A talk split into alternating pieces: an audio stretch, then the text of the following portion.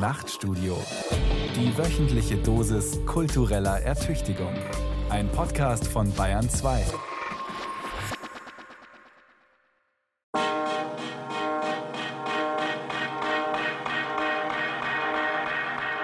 Man taucht in eine andere Welt ab. Man geht da durch diese Schleuse und auf einmal ist man in, in einer anderen Welt, wo andere Gesetze herrschen, wo es um ganz andere Dinge geht. Ich glaube, was wir am ehesten vererben können, ist, wie man sich in einem dicht gedrängten Raum rücksichtsvoll bewegt. Das Aha-Erlebnis war schon in einem Club. Was man merkt, dass auch die DJs natürlich was machen mit zwei Platten. Und die eine vielleicht aus Detroit oder sogar aus Kanada und die andere aus Berlin oder Köln. Und wie die dann ihrerseits noch damit arbeiteten und das aufeinander legten und verschoben, das hat mich so gekickt und hat auch aus der Songkrise, die damals ja herrschte, mich sozusagen so rausgeholt. Also es war ganz klar die Idee, etwas ganz Neues zu schaffen. For both most black Americans, die meisten Afroamerikaner halten Techno für weiße Musik, für den neuen Rock'n'Roll. Kaum einer weiß, dass Techno von schwarzen Kids in Detroit entwickelt wurde.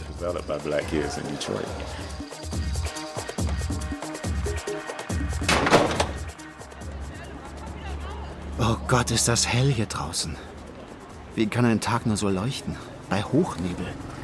7 Uhr. Was machen die alle schon auf der Straße? Wollt ihr wirklich schon zur Arbeit?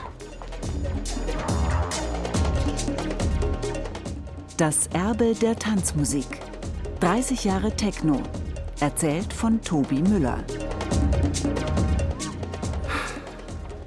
Vielleicht doch mal Zeit nach Hause zu gehen. Aber der Beat zupft an meinen Beinen. Der Funk hält die Hüfte in Schwung. Seit letzter Nacht bin ich ungefähr einen Marathon gelaufen. Oder zwei auf dem Dancefloor. Hier kommt nichts ans Ende. Wie Techno. Geht auch nicht weg.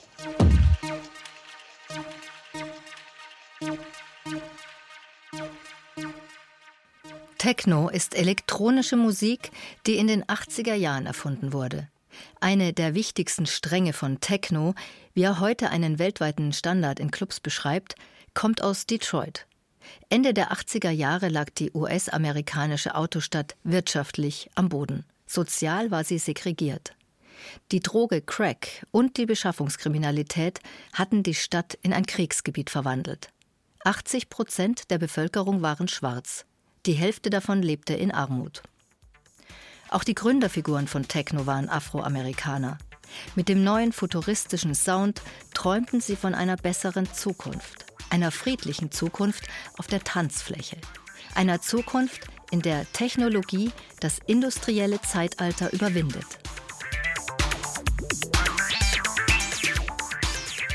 Lange hatte diese Musik keinen Namen, bis zum Sommer 1988.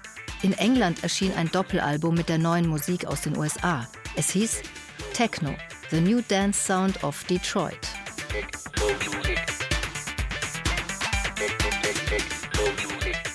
Techno Music ist das programmatische Stück auf diesem Album.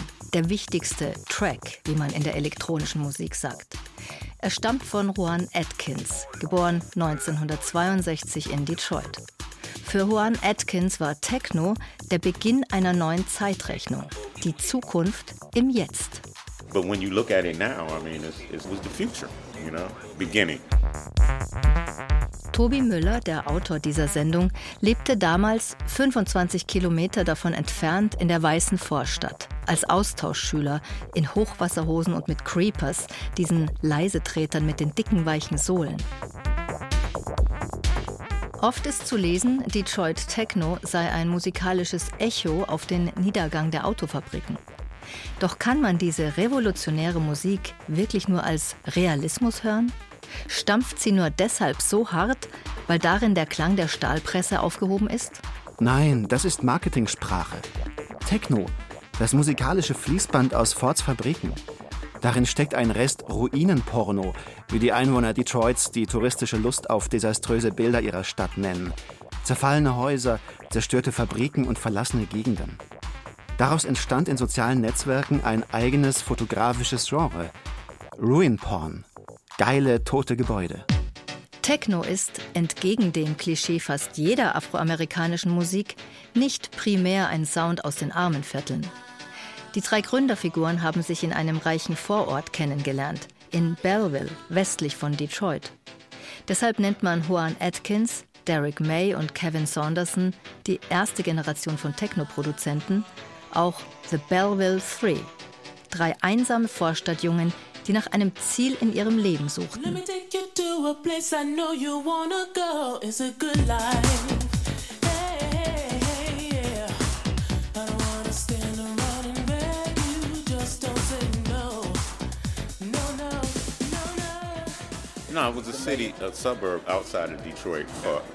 Belleville ist fast ländlich, eine ländliche Vorstadt von Detroit. Auf der Highschool habe ich Derek May und Kevin Saunderson kennengelernt. Die Abgeschiedenheit hat mir musikalisch viel gebracht, weil es keine Ablenkungen gab wie in der Stadt.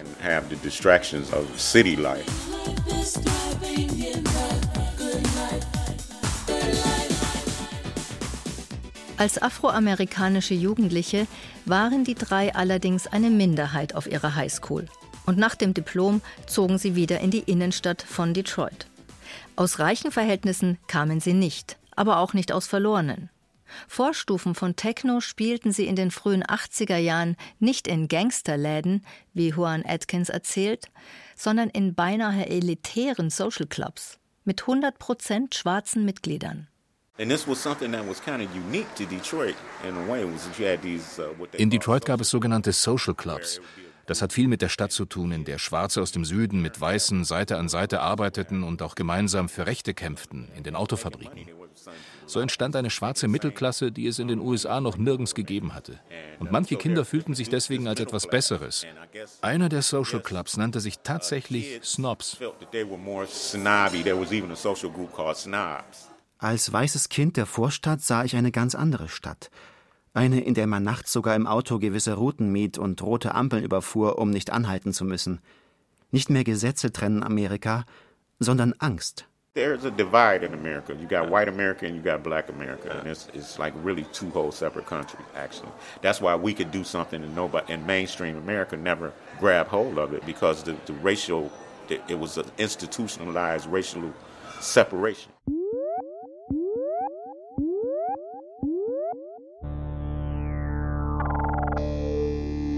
Wenn ich zu Hause am Radio etwas herumdrehte, erreichte ein Signal die Vorstadt, das anders klang. Verwirrend anders. Da lief schwarzer Funk, aber auch europäischer Synthie-Pop, New Wave und mehr.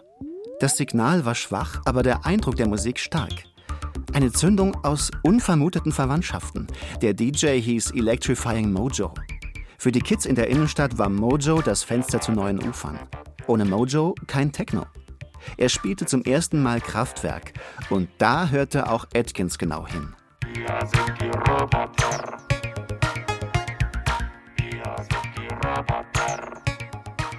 Needless to say, he, he uh, definitely influenced the whole generation. Electrifying Mojo hat eine ganze Generation geformt.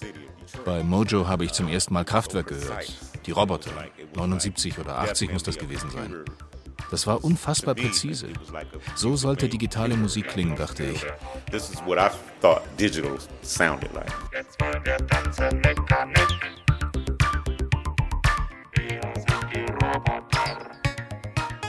Kraftwerk aus Düsseldorf beeinflussten Detroit Techno enorm. Und noch eine revolutionäre Musik- und Jugendkultur in den USA fuhr auf Kraftwerk ab. Denn auch Hip-Hop-Produzenten in New York entdeckten den sterilen, strengen Funk aus Deutschland. Die afroamerikanischen Kids hörten den tiefgefrorenen Synthie-Pop als Derivat von Funk. Thomas Meinecke, Schriftsteller, Radiomoderator und Musiker aus München, beobachtet diesen Austausch schon lange. Ich finde bei Detroit besonders interessant, dass die sich dort, also afroamerikanische Musiker, muss man ja tatsächlich auch immer wieder dazu sagen, ganz stark auf europäische elektronische Musik beziehen und nichts Tolleres passieren konnte, als dass Kraftwerk in ihre Stadt kommt und dort spielt und sie die so bewundern, wie die Rolling Stones den Delta Blues von Robert Johnson, der aber nicht mehr lebte, bewundert haben. Für die Techno-Jugend in Europa stand der neue Sound aber weniger in einer Tradition. Techno war der Neuanfang, die Stunde Null. Der Sound der neuen Zeit nach der Zeitenwende von 1989.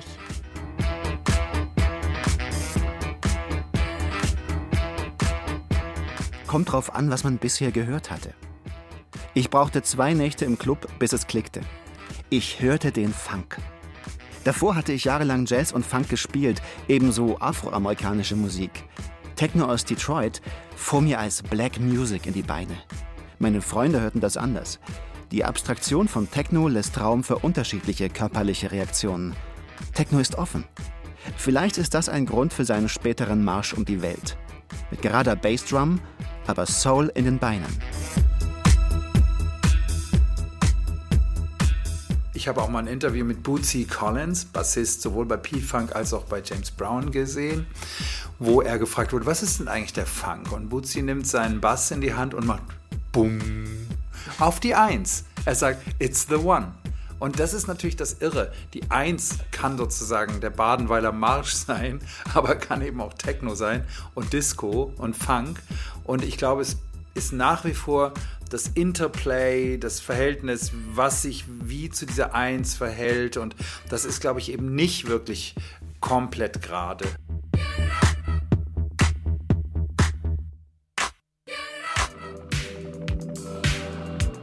Detroit, Düsseldorf, aber auch Rimini. Vorfahren der elektronischen Tanzmusik lebten in vielen Städten, bevor sie mit Techno den weltweiten Clubstandard setzten, wie wir ihn heute kennen. Juan Atkins hörte in Detroit nicht nur Kraftwerk aus Düsseldorf, sondern wusste auch, was an den norditalienischen Stränden die Körper erhitzte.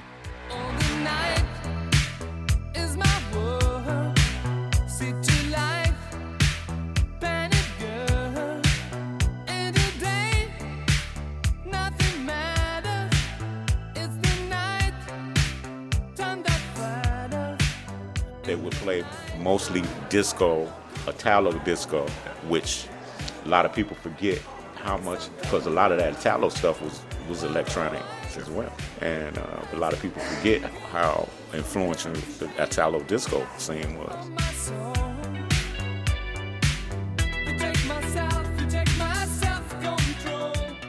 Und da darf man auch nicht vergessen, dass es schon mal ein schnauzbärtiger Südtiroler namens Giorgio Moroder gewesen war, der in der Mitte der 1970er Jahre in München eigentlich den Kraftwerkschen Maschinen-Groove äh, nicht unbedingt immer geschmacklich besonders interessant, aber soundmäßig doch beeindruckend und mit einem Stück I Feel Love mit Donna Summer 1975 auch wirklich grandios, finde ich, übertragen wurde.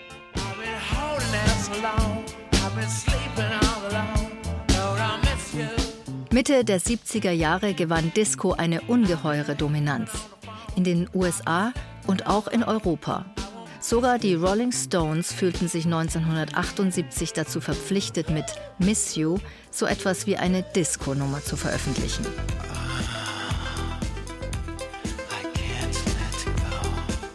Ende der 70er folgte die Reaktion der Mehrheitsbevölkerung besonders heftig in den USA und ausgerechnet in Chicago, in einer Hochburg der Black Music im industriellen Norden. Eine Radiostation, die vor allem Rock spielte, rief zur Verbrennung von Disco-Platten auf, in der Pause eines Baseballspiels, bei einer Partie der Chicago White Sox gegen die Detroit Tigers. Das war die Disco Demolition Night. Das Stadion hieß Comiskey Park, Juli 1979. Danach verschwand Disco allmählich von der Bildfläche, aber nicht in Chicago.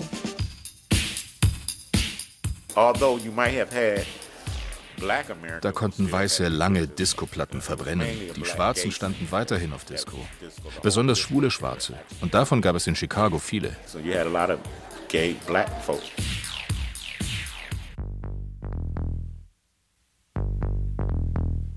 House stammte von Disco ab, Techno kam aus der Zukunft. Zu Beginn der 90er Jahre war der Unterschied für einen jungen Tänzer total klar. House ist mehr Macho, mehr Kokain, mehr Schwanz. Techno dagegen, weichere Geschlechterrollen, mehr Ecstasy, mehr Kuscheln. Lustigerweise, denn Techno bretterte härter als House. Die frühe House Music aus den 80er Jahren hatte noch mit Techno geschmust. Chicago und Detroit waren auch musikalisch beinahe Nachbarn.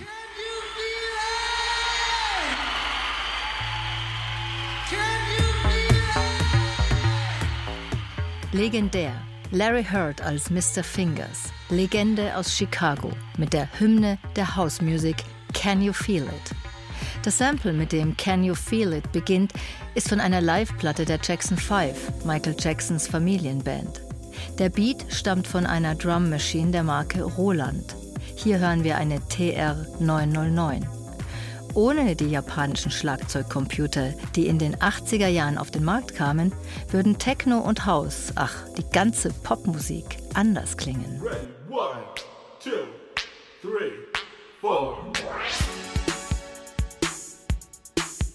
Dieser Track, wieder aus Detroit, gilt als der Gründungstrack von Techno, obwohl es eher ein Vorläufer ist. Auch hier programmierte Dr. Roland den Beat auf einer TR-808, erschienen 1982, produziert von Cybertron.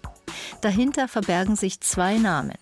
Der Vietnam-Veteran Rick Davis und der damals 20-jährige Juan Atkins.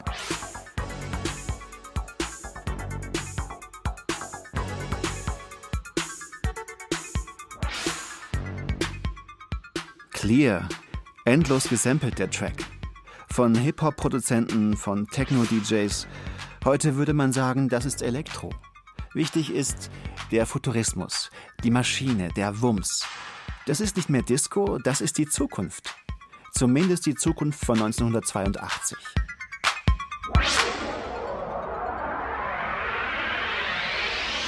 In den 90er Jahren landete das kalte UFO aus Detroit in vielen europäischen Städten auch in Wien, wo Susanne Kirchmeier lebte, bis Techno ihr Leben veränderte. Tatsächlich gibt es da ein Erlebnis, an das ich mich ganz gut erinnern kann. Das war in einem Plattenladen. Ich war schon DJ, allerdings vor allem befasst mit sogen damals sogenannter Black Music, also so eine Mischung aus Hip-Hop und Funk und Jazz. Und einer der DJs, die im Plattenladen im Black Market in Wien gearbeitet haben, DJ Gebel, der hat mir zwei Platten in die Hand gedrückt. Und das war von DJ Rush auf Saber Records, also ein Chicago Tracks Label. Und das andere, das kurz darauf folgte, war von Underground Resistance, eine frühe Technoplatte aus Detroit. Und ich habe das gehört und dachte mir, Wahnsinn, was ist das denn? War ganz von den Socken, weil das für mich so die Quintessenz dessen war, was mir vorher an, der, also an Hip-Hop und Funk und Jazz auch schon so gefallen hat. Der Funk und äh, die Reduktion auf den Rhythmus, das war gut.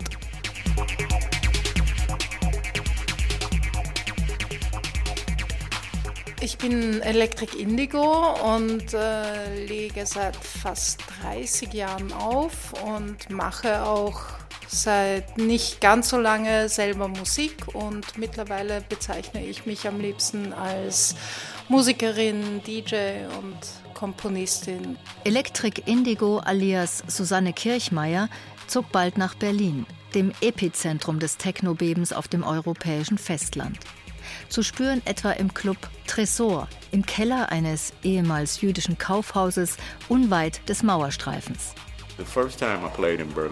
Zum ersten Mal in Berlin spielte ich im Club Tresor. Uh, oh, das ist eine eigene Geschichte. 1989, der real existierende Sozialismus ist am Ende, die Mauer fällt. Techno ist der Soundtrack dieses Umbruchs. Keine Texte, keine Vergangenheit, nur Beats, Blitze, Nebel, Schweiß. Und ich glaube, das ist auch in Deutschland auf besonders fruchtbaren Boden gefallen, weil es ja zeitmäßig sich überlappt mit der Wende und dem Fall der Berliner Mauer. Insbesondere in Berlin glaube ich, dass in den Technoclubs die Ossis und die Wessis äh, zuerst so richtig aufeinander getroffen sind, beziehungsweise dort zuerst gemeinsame Erlebnisse durchgemacht haben. Die Bibliothek des Technowissens waren damals die Plattenläden. Susanne Kirchmeier wurde bald selbst Plattenverkäuferin. Und zwar in dem wichtigsten Laden für Techno in ganz Europa, dem Hardwax in Berlin-Kreuzberg. Also das war durchaus ein Thema im Hardwax, dass man gesagt hat, ja, ein paar Leute von uns sind aus dem ehemaligen Osten und die haben dann auch so Schnurren erzählt. Deswegen weiß ich mal den äh, Keilriemen vom Trabi gerne mit einem Damenstrumpf repariert. Solche Sachen, ja. Europa wuchs da zusammen. Die europäische Gemeinschaft der Partygänger. Das weiße Europa. The only time that I guess I felt surprised or shocked is like if I'm walking around. Schockiert war ich nur einmal. Offenbar galt jeder Schwarze in einem deutschen Club als Dealer. Die Leute fragten ständig, ob ich was habe. Und ich so, nein? Can I get some? And I'm like, no. Wer ist denn so doof und nimmt nicht selbst etwas mit in den Club? Wer sucht Dealer auf dem Dancefloor wie der letzte Dorftrottel? Berlin ist da manchmal wie jede andere Kleinstadt echt. Feierhonks überall. In den 90er Jahren gab es noch kein EasyJet-Feiervolk, aber andere Probleme. Im Osten der Stadt bist du stark aufgefallen mit nicht weißer Hautfarbe. Ein Latino-Freund sagte, ich meide alles nördlich der Torstraße. Auch in Berlin gab es Segregation. Die Bohème war weiß, die meisten Raver auch, stimmt schon. Rassismus, Drogen, Techno ist auch nur von dieser Welt. Aber Drogen im Club kaufen? Nee. Man steht nicht am Tresen und bestellt eine Pille, als wäre es ein Schnaps, aus einer Laune heraus. Wer Ecstasy nehmen will, plant das wie ein Ritual. Du hast Leute, die auf dich aufpassen, du checkst die Drogen, informierst dich, wie stark sie sind und wie die so einfahren. Du isst genug vorher, weil du sehr lange keinen Appetit haben wirst und zwingst dich dann doch zu einer halben Banane, wenn du nach Hause kommst, am Morgen, gegen Mittag oder schon wieder gegen Abend. Wenn du es schaffst, trinkst du noch eine Tasse Brühe hinterher, sonst wachst du zu früh auf, weil dir schlecht ist. Aber zwischendrin, auf dem Gipfel des Highs, musst du dringend auf die Tanzfläche. Lass dich jetzt nicht voll labern. Vier, drei, zwei, eins, Abfahrt. Holy shit! Du hast vergessen, wie geschmeidig du bist.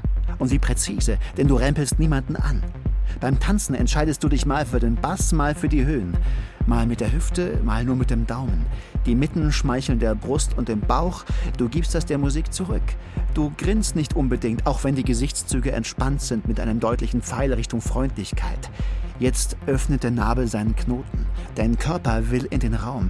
Du merkst plötzlich, dass die anderen auf dein Tanzen reagieren und du auf ihre Schritte. Esoterischer Körperscheiß, aber so geil wie gar nichts. Das ganze Sexding völlig überschätzt. In meiner Wahrnehmung gab es da gar nicht so viel Sex. Weder zu Hause nach der Party, weil zu verfeiert, zu verfeinert und alles viel zu soft. Und schon gar nicht im Club. Miauende Frauen auf den Toiletten, Männer mit öffentlichen Erektionen. Ja, ja, schon gut. Passt zu Berlin oder eben zum Bild, das man sich von der Hauptstadt gerne macht. Die kinky Kapitale, Stadt der sexuellen Ausschweifung, Babylon Berlin. Aber in Berlin wurde und wird vor allem sehr viel gesoffen. Heimat der Herrengedecke. Morgens um sechs wäre es oft friedlicher, wenn die Leute auf Ecstasy statt auf Alkohol wären. Aber hey, ich mag jetzt nicht mehr reden. Ich muss tanzen.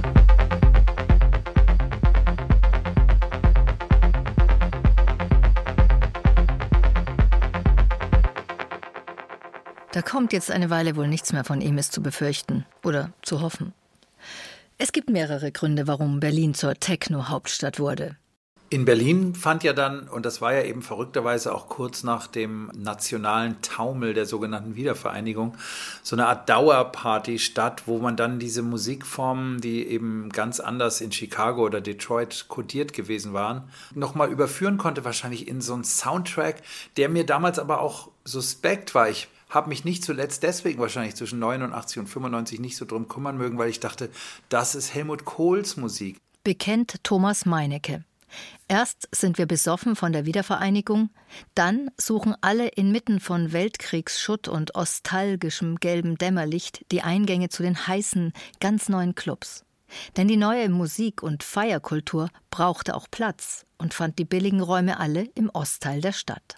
Wir waren lange alle Nutznießerinnen von diesen ungeklärten Besitzverhältnissen zum Beispiel. Und äh, die ganze Clubkultur in Berlin ist entstanden aus dieser geschichtlich einmaligen Situation, äh, aus diesen ganzen Brachlandecken und unbewohnten Gebäuden, die irgendwie mitten in der Stadt waren, wo man sich austoben konnte eine Zeit lang. Ungeklärte Besitzverhältnisse konnte heißen enteignete Besitzer vor der deutschen Teilung, geflüchtete oder ausgereiste DDR-Bürgerinnen oder ehemals jüdischer Besitz, der durch die Nazis enteignet und in der DDR verstaatlicht wurde.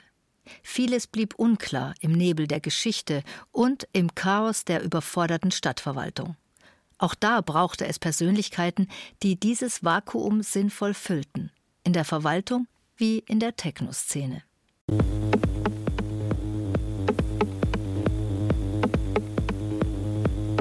Etwa Mo Loschelder, Kunststudentin aus Düsseldorf, die in Berlin DJ und Veranstalterin wurde. Zusammen mit Klaus Kotay produzierte sie auch Techno. Sie erinnert an eine Schlüsselfigur für Techno Berlin, die in der Verwaltung arbeitete. Jutta Weiz hat in der Abteilung für Gewerberaum gearbeitet. Also das heißt, ja, ihr standen halt plötzlich sehr viele Räume zur Verfügung, die dann auch erst als Gewerberaum deklariert worden waren. Es war ihr auf jeden Fall von Anfang an ein Anliegen, möglichst viel von diesen Räumen an Kunstschaffende zu vermitteln. Also sie hat nicht nur diese ganzen Clubräume organisiert oder beziehungsweise möglich gemacht, dass äh, Leute dort etwas veranstalten konnten, sondern es war auch Wohn- und Atelierraum. Eigentlich müsste man ihr tatsächlich irgendwie ein Denkmal setzen. Wie sähe ein Denkmal aus, das an Techno erinnert? Was hat die Jahrzehnte überdauert? Was wird gewesen sein? Was wird schon gewesen sein? Ein mordsmäßiger Kater. Aber lass mal, ich tanze ja noch. Wir reden schon noch. Aber nicht jetzt. Halbes Stündchen? Gut, 20 Minuten vielleicht. Dann gehen hier die Lichter an und deine aus.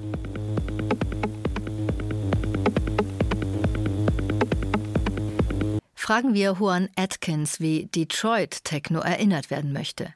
Im Detroit Institute of Arts gibt es Wandbilder von Diego Rivera, dem Mann seiner heute berühmteren Frau, der mexikanischen Künstlerin Frida Kahlo. In den frühen 30er Jahren malte Rivera im Auftrag der Fords die Autofabriken und ihre Arbeiter. Was müsste man heute in den Innenhof des Museums in Detroit malen, um Techno zu erfassen? Was wäre ein Techno-Moral? DJs natürlich. Und Kraftwerk.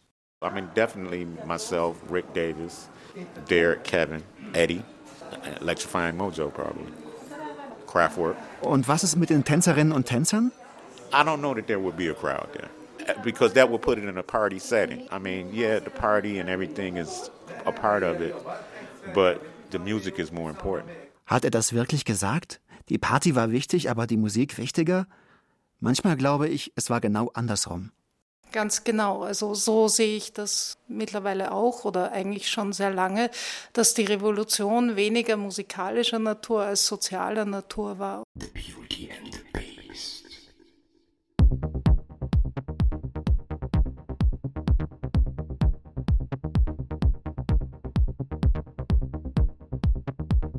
Also da geht es nicht in erster Linie um, um, um sich zu produzieren, sondern es geht eher darum, Hüllen fallen zu lassen, Hüllen aller Arten und auch Extreme vielleicht auszuprobieren und Grenzen zu überschreiten, möglichst ohne jemand anderen oder sich selber einen, einen Schaden zuzufügen. Ich glaube, das sind Kulturtechniken, die beachtlich sind, vor allem wenn sie wirklich diesem Ideal halbwegs nahe kommen.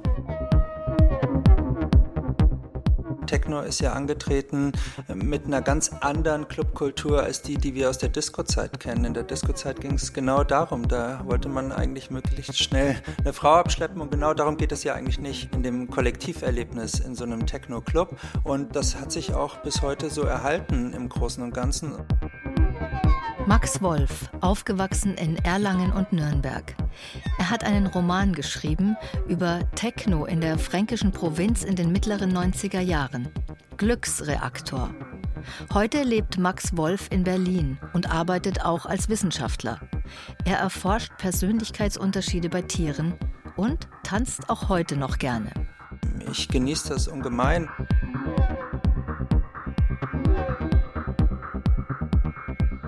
Ich glaube, was wir am ehesten vererben können, wenn wir das geschickt anstellen, ist, wie man sich in einem dicht gedrängten Raum rücksichtsvoll bewegt. Ist das Eleganz? Mm, nein, das ist eher so ein Gespür für die Dynamik des Kollektivs, würde ich sagen. Punk war absichtliches Anrempeln.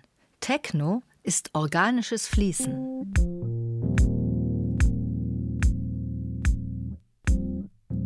Nach fünf Minuten sehe ich jeder und jedem an, ob es mehr oder weniger Cluberfahrung gibt im Leben, ob Techno Teil der Bildung ist, der Lebensführung, des Wissens. Nicht rempeln, damit fängt es an. Beim Tanzen nicht panisch den eigenen Platz verteidigen, sondern geschmeidig die Lücke finden. Den Blick des unbekannten Gegenübers aushalten, egal ob es sich um eine Frau oder um einen Mann handelt. Bei Bedarf einen Schluck zu trinken anbieten oder eine Zigarette und dabei wissen, dass das noch lange nicht zwingend zum Flirt führt. In der U-Bahn wäre das eine schlechte Idee. Aber das ist eben nicht die U-Bahn. Das ist die Nacht. Ein Schloss aus Sound und Körpern, aber ein Schloss ohne Herrschaftsansprüche. Extravaganz und Verpeiltheit, Durchschnitt und Nüchternheit, Wachsein, müde sein, zart sein, hart sein, geht alles. Nimm dich mal nicht so wichtig. Und wenn du dich nicht abschießt und es aufrecht nach Hause schaffst, siehst du die Welt bereits auf dem Weg etwas weniger egozentrisch. Auch nach dem ersten Schlaf noch. Deshalb trafen sich die Raver nach dem Club so gerne privat, um das Ritual abzuschließen, die Schwelle ins Restleben gemeinsam zu überschreiten, unter Zeugenschaft etwas hinüberzuretten. Eine Art Gelassenheit, eine Deepness jenseits von Innerlichkeit, etwas Metaphysik. Klar, Techno ist auch Kirche. Ich bin hier für die kühleren Texte zuständig, für das Detoxing, damit die Erzählung nicht in der Sauna der Gefühle verdampft. Und so schreite ich nun ein. Ich finde, das klingt langsam nach einer Sekte, diese Einteilung der Menschheit in Leute, die die Bässe der Posaunen vor Jericho gehört haben und alle anderen. Und gewaltfrei tanzen kann man auch zu anderer Musik.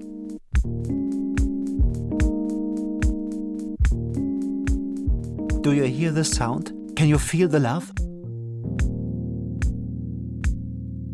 Gerade nicht. Ich sitze in einem Studio vor einem Mikrofon. Bin ich jetzt als Spießerin verdammt und muss in der Punkhölle schmoren? Ach, die Techno-Family verdammt niemanden. Und was den Unterschied von Technokultur und anderer Musik angeht, ja, da gibt es eine Antwort. Sie liegt in der Zeit verborgen, in der Dauer. Techno ist Langstrecke, kein Sprint. So fit und drüber, so schnell und krass die Bilder aussehen, die von Techno in den Massenmedien zirkulieren, sie erzählen nichts über den Zustand am Ziel, über Erschöpfung oder über die Verfassung gegen Ende, nach dem Ende, after hour.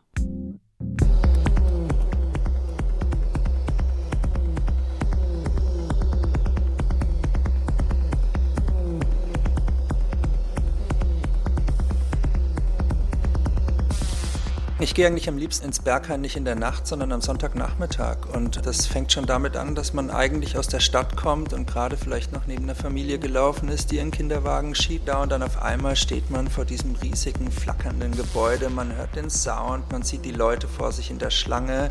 Berghain, ja, okay. Berlins weltbeste Disco. Ist toll da. Aber die Wünsche, die auf diesen Laden projiziert werden, weltweit, sind etwas absurd. Techno geht überall, auch in der Provinz. Davon erzählt der Roman von Max Wolf, sogar in Franken.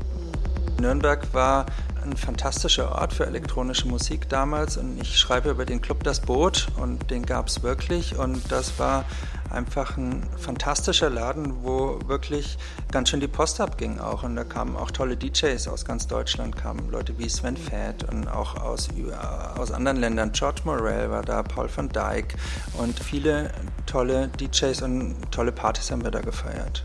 Fassen wir zusammen. Techno ist ursprünglich schwarze Musik mit zugegeben ein paar weißen Vortänzern. Sie mag die Präzision der Maschine und lebt dennoch von kleinen Ungenauigkeiten, die den Groove erst ermöglichen. Techno gibt es auch abseits der Metropolen, fast von Anfang an.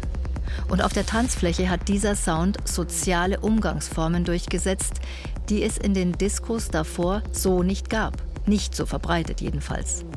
Weniger rasch an die Wäsche, mehr Spiel, mehr Geschlechtergleichheit, mehr sexuelle Toleranz Hat Techno die Welt durchgehend besser gemacht, Thomas Meinecke? Ich glaube, dass äh, House und Techno die Welt tatsächlich nicht nur mit einem Soundtrack während eines Verbesserungsprozesses begleitet haben, sondern den auch sozusagen gefuelt haben, also unterstützt und zur Entfaltung gebracht haben. Und das hat was mit Nachtleben zu tun. Das hat was mit einer Nachtleben, Entfaltung in unserer Welt, die bis hin zu natürlich so etwas führte, wie dass das ein Wirtschaftsfaktor in Berlin wurde und der Bürgermeister sozusagen das förderte. Aber trotzdem dabei verändert sich immer auch was zum Positiven. Der Umgang mit sexuellen Sichtweisen, die nicht im vorigen Mainstream gelegen hatten, die, die Sichtbarkeit dessen, ruhig auch die Mainstreamisierung von solchen Underground-Sachen sind, glaube ich, im Gefolge von Techno und House ganz stark als positive Veränderung in der gesellschaftlichen Realität zu verzeichnen.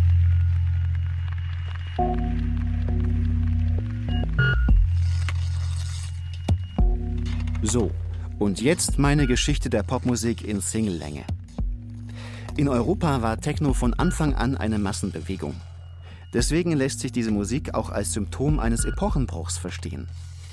Denn wenn Körper in Bewegung geraten, wenn die Massen muskulär zu reagieren beginnen, ist das immer eine Reaktion auf Risse in der Geschichte. Das zieht sich durch das ganze letzte Jahrhundert. Den ersten Boom von Marathonläufen gab es in den USA zur Zeit der Weltwirtschaftskrise ab 1929. Man lief Langstrecke, um dem Elend davonzukommen und bei Wettbewerben damit Geld zu verdienen. Die Musikrichtung Disco kam nach der Ölkrise von 1973 auf. Erstmals stand ein Genre gleichzeitig für einen funktionalen Ort. Disco, die Musik, für die Disco den Laden. Die Stücke wurden länger, die Körper dünner. Und der Durchbruch von Techno und House findet gleichzeitig mit dem Zusammenbruch der alten Weltordnung statt, zum Ende des Kalten Krieges, als die wirtschaftliche Globalisierung Grenzen überschreiten konnte. Und die neoliberale Ideologie, in den USA und im Vereinten Königreich bereits verheerend vorbereitet, deregulierte nun auch auf dem europäischen Festland ehemalige Staatsbetriebe und alle Arbeitsbiografien. Obwohl Techno in Europa und auf Inseln wie Ibiza einen scheinbar sorglosen Traum der Jugend aufführte, zuckt in den bewegten Körpern auch die soziale Erschütterung mit. In Detroit, der Stadt am Boden, wusste man das seit Anbeginn. Mike Banks, Kopf des politischen Kollektivs Underground Resistance, sagte unlängst, Techno hätte ihnen geholfen, von Detroit runterzukommen, to take the edge of the city.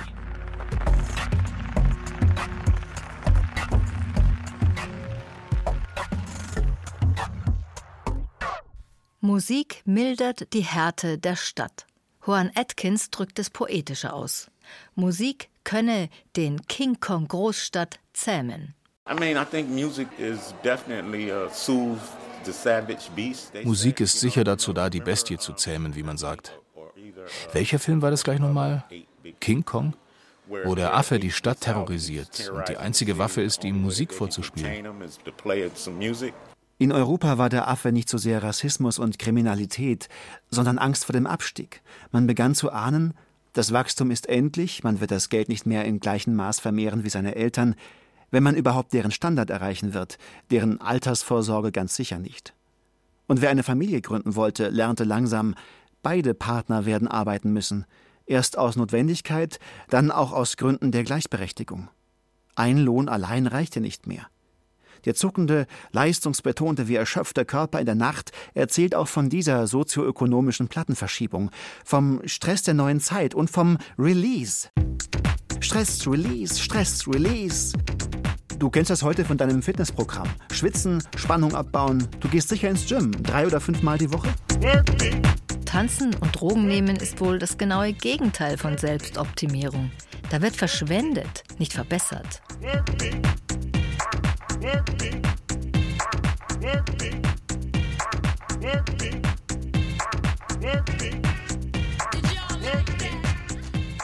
Techno war Selbstoptimierung, bevor das so hieß. Überhaupt ein ziemlich doppeldeutiger Begriff. Du hast die Freiheit, dich vom Stress zu erholen. Doch diese Freiheit kann ihrerseits in einen Zwang kippen, wie überhaupt jeder Genuss sich in einen Befehl verwandeln kann, in den Befehl zu genießen nämlich. Die Freiheit sagt, Du hast den Freiraum und die Möglichkeit, dich ganz lange zu sehr geiler Musik zu bewegen. Der Zwang sagt irgendwann aber, Beweg dich und genieße, du Sau. Zwischen dem freiheitlichen Genuss und der Zumutung genießen zu müssen, liegt einzig die Zeit. Vom Dancefloor zum Fitnessstudio ist es nur ein kleiner Schritt. Techno hat, wenn man so will, den gesellschaftlichen Befehl vorbereitet, ins Fitnessstudio gehen zu müssen. Das ist noch nicht die ganze Wahrheit, aber auch nicht alles Lüge.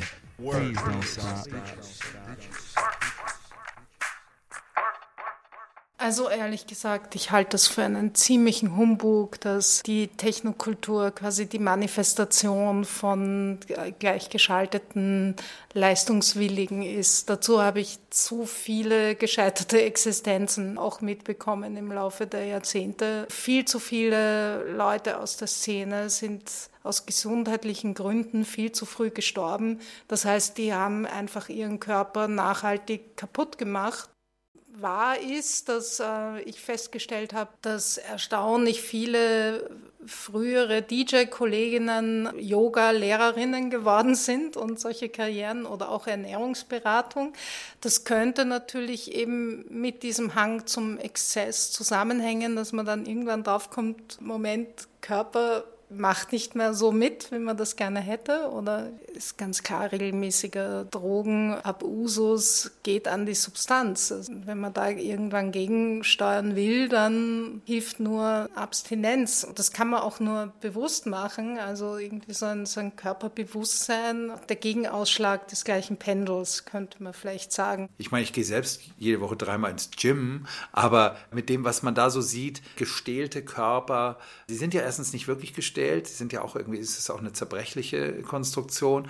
Auf der anderen Seite hat es natürlich was mit einem Funktionieren im Alltag zu tun, wo auch die Drogenkultur, wie sie durch Haus, also Koks und so im Nachtleben, äh, vielleicht auch ein bisschen in die Breite gespült wurde, inzwischen eher dazu führen, nicht mehr wie noch bei den Hippies auszusteigen, sondern eher besonders gut zu funktionieren. Man braucht nur den Anteil von Koksresten äh, im Rhein bei Düsseldorf als Beispiel hernehmen.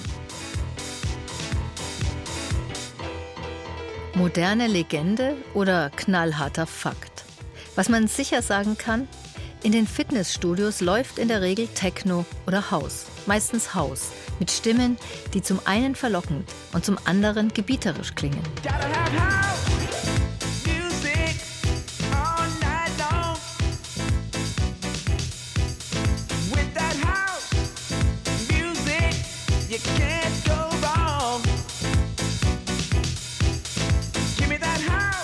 Die Vermehrung der Studios und der globale Durchmarsch von Techno fällt zeitlich ungefähr zusammen. In den sogenannten Nullerjahren beginnen die Körper anders auszusehen. Nicht nur die der jungen Raver, sondern auch die der älteren. Im Fernsehen ist niemand mehr dick. Der New Yorker Autor Mark Greif, Herausgeber der intellektuellen Zeitschrift N plus 1, sah darin schon 2004 den Einbruch des Privaten in die Öffentlichkeit. Grive erinnerte an das griechische Gymnasium, das im englischen Gym noch enthalten ist. Im antiken Griechenland fand halbnackte Körperertüchtigung in privaten Räumen statt. Du sprichst auf einmal wie ich. Techno ist ansteckend. Über Techno zu reden, ohne die Praxis zu kennen, geht halt nicht. In den klassischen Künsten geht das. Einer ist Maler, die andere Kritikerin. Bei Techno tanzen erst einmal alle. Move your body. In mir ist aktuell nichts drin, was da nicht sein sollte. Und noch sitze ich ganz still. Im Gegensatz zu dir auch einigermaßen konzentriert. Wir waren beim Gym, beim Einbruch des Privaten in öffentliche Räume. Und was das mit Techno zu tun hat. Palim, palim, jemand zu Hause? Viele alte Raver gehen heute exzessiv ins Gym und im Club sehen viele Oberkörper anders aus als vor 20 Jahren, als fast nur Homosexuelle ihre gestählten Brustpartien zeigten oder Queere, wie man heute sagt, um mehr offen zu lassen. Aber verrät ein definierter Bauch wirklich bereits ein Opfer des Körperfaschismus? Oder nur schon eine maskulinistische, also besonders männliche Ausstrahlung? Oder kann das gleichzeitig soft sein? Hart, aber zart? Es ist immer schlimm, wenn plötzlich Sport in die Musik reinbricht. Das darf eigentlich nicht sein. Es geht eigentlich um Verweichlichung. Tanzen und Feiern wird zu Arbeit. Eine Feier des Körpers sieht für mich anders aus.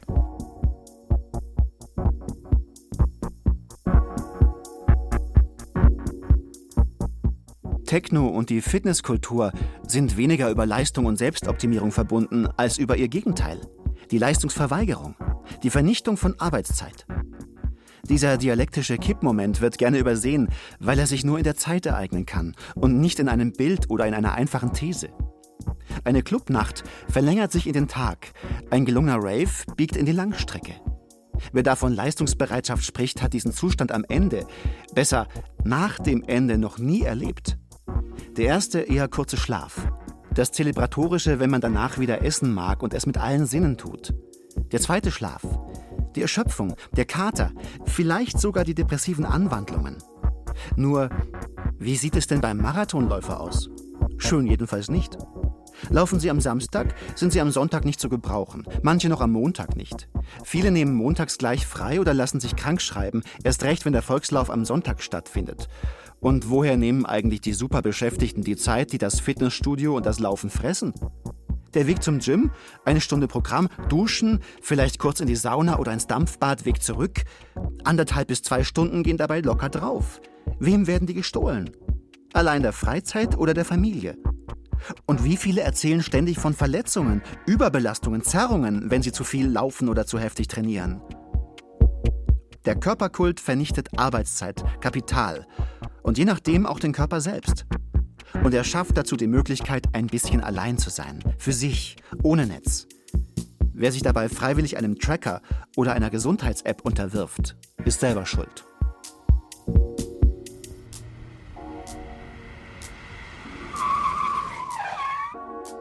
Ins Berghain bitte.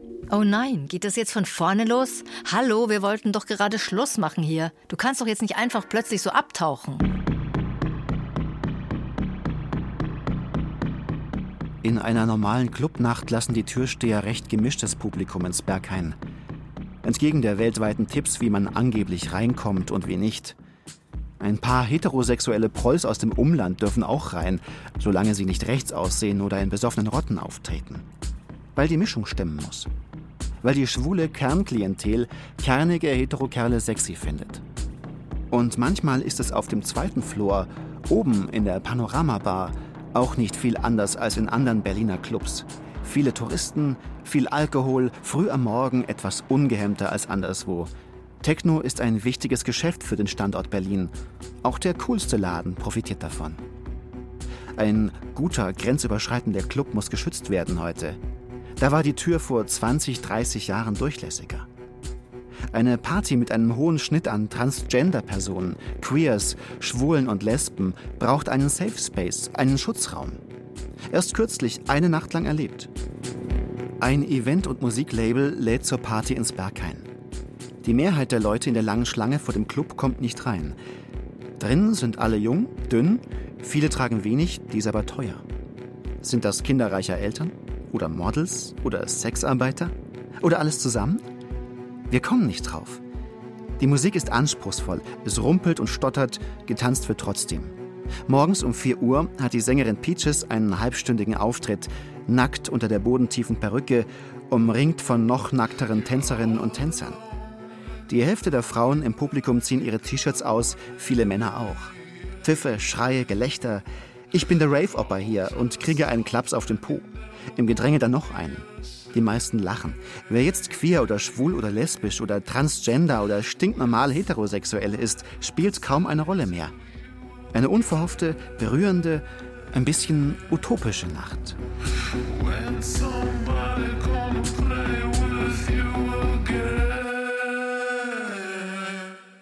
Da spiegelt sie auch eines der größten Probleme unserer Zeit, die soziale Schere.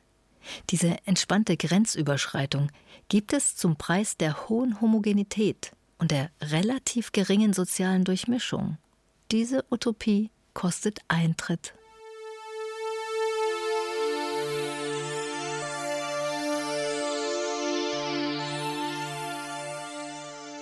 Trotzdem, in dieser Nacht war vieles divers.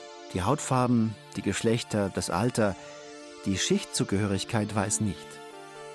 Diese Freiheit hat den Preis der Exklusivität. Das ist das Gegenteil all dessen, womit Techno und House Music angetreten waren. Oder das ist eine Avantgarde von oben, die später Mainstream werden wird. wie Disco und Techno in Chicago und Detroit einst schwarze, schwule Subkulturen waren.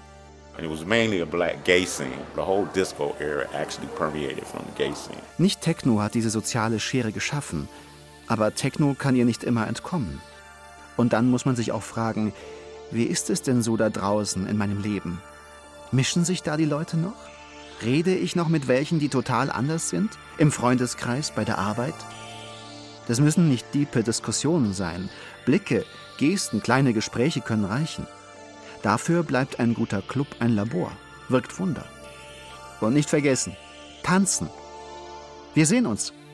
Erst auf der Tanzfläche, dann im Altenheim.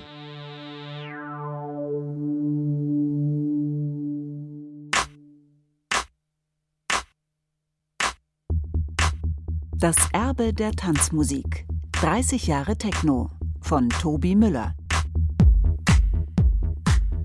Die Worte zum Tanzen brachten Christian Baumann, Sabine Gietzelt und Timo Wenzel. Die Regler bediente Birgit Vetter. Regie und DJ Kirsten Böttcher.